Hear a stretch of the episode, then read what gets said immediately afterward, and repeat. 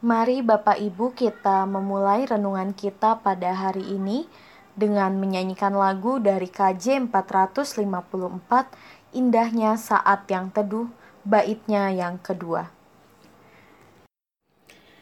Indahnya saat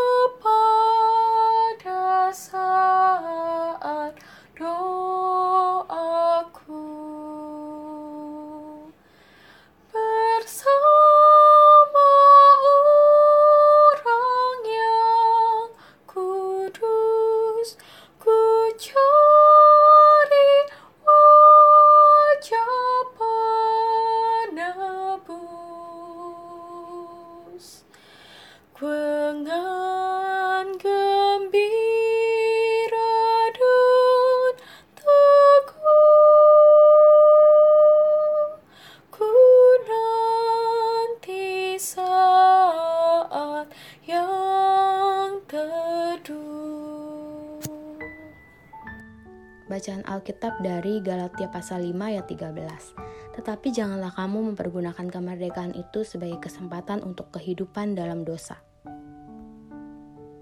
Kebebasan melayani Allah. Di masa pandemi, kita semua begitu bergantung pada kuota untuk berkomunikasi, belajar, beribadah, bermain, berbelanja, mendengarkan musik, dan sebagainya.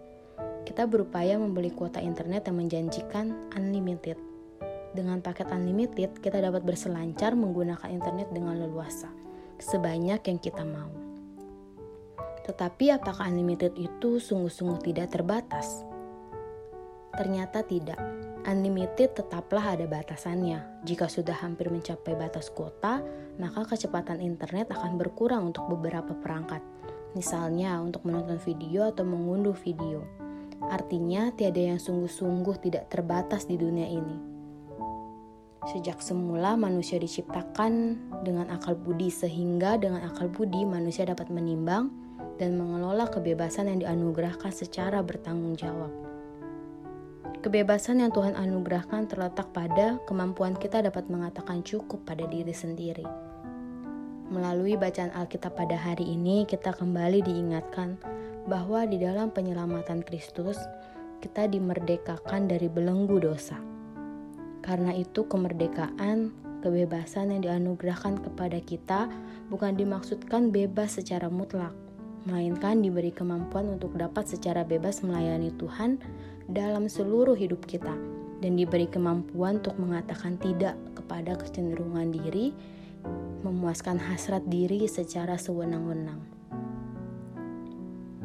Sebagai contoh, kita dapat bebas berbangga kepada pencapaian diri, tetapi jangan berlebihan, sebab ketika berbangga kepada diri menjadi berlebihan, maka kita melupakan ada kuasa Allah.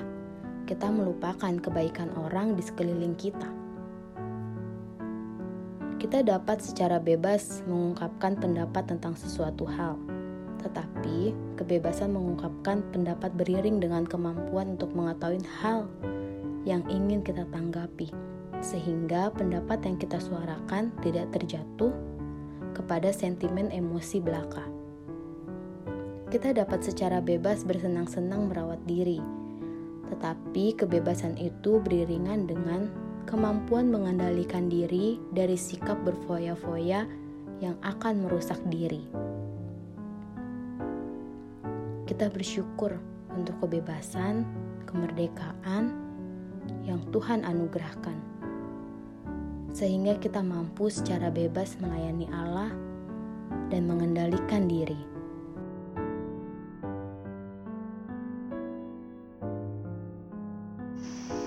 Mari kita berdoa.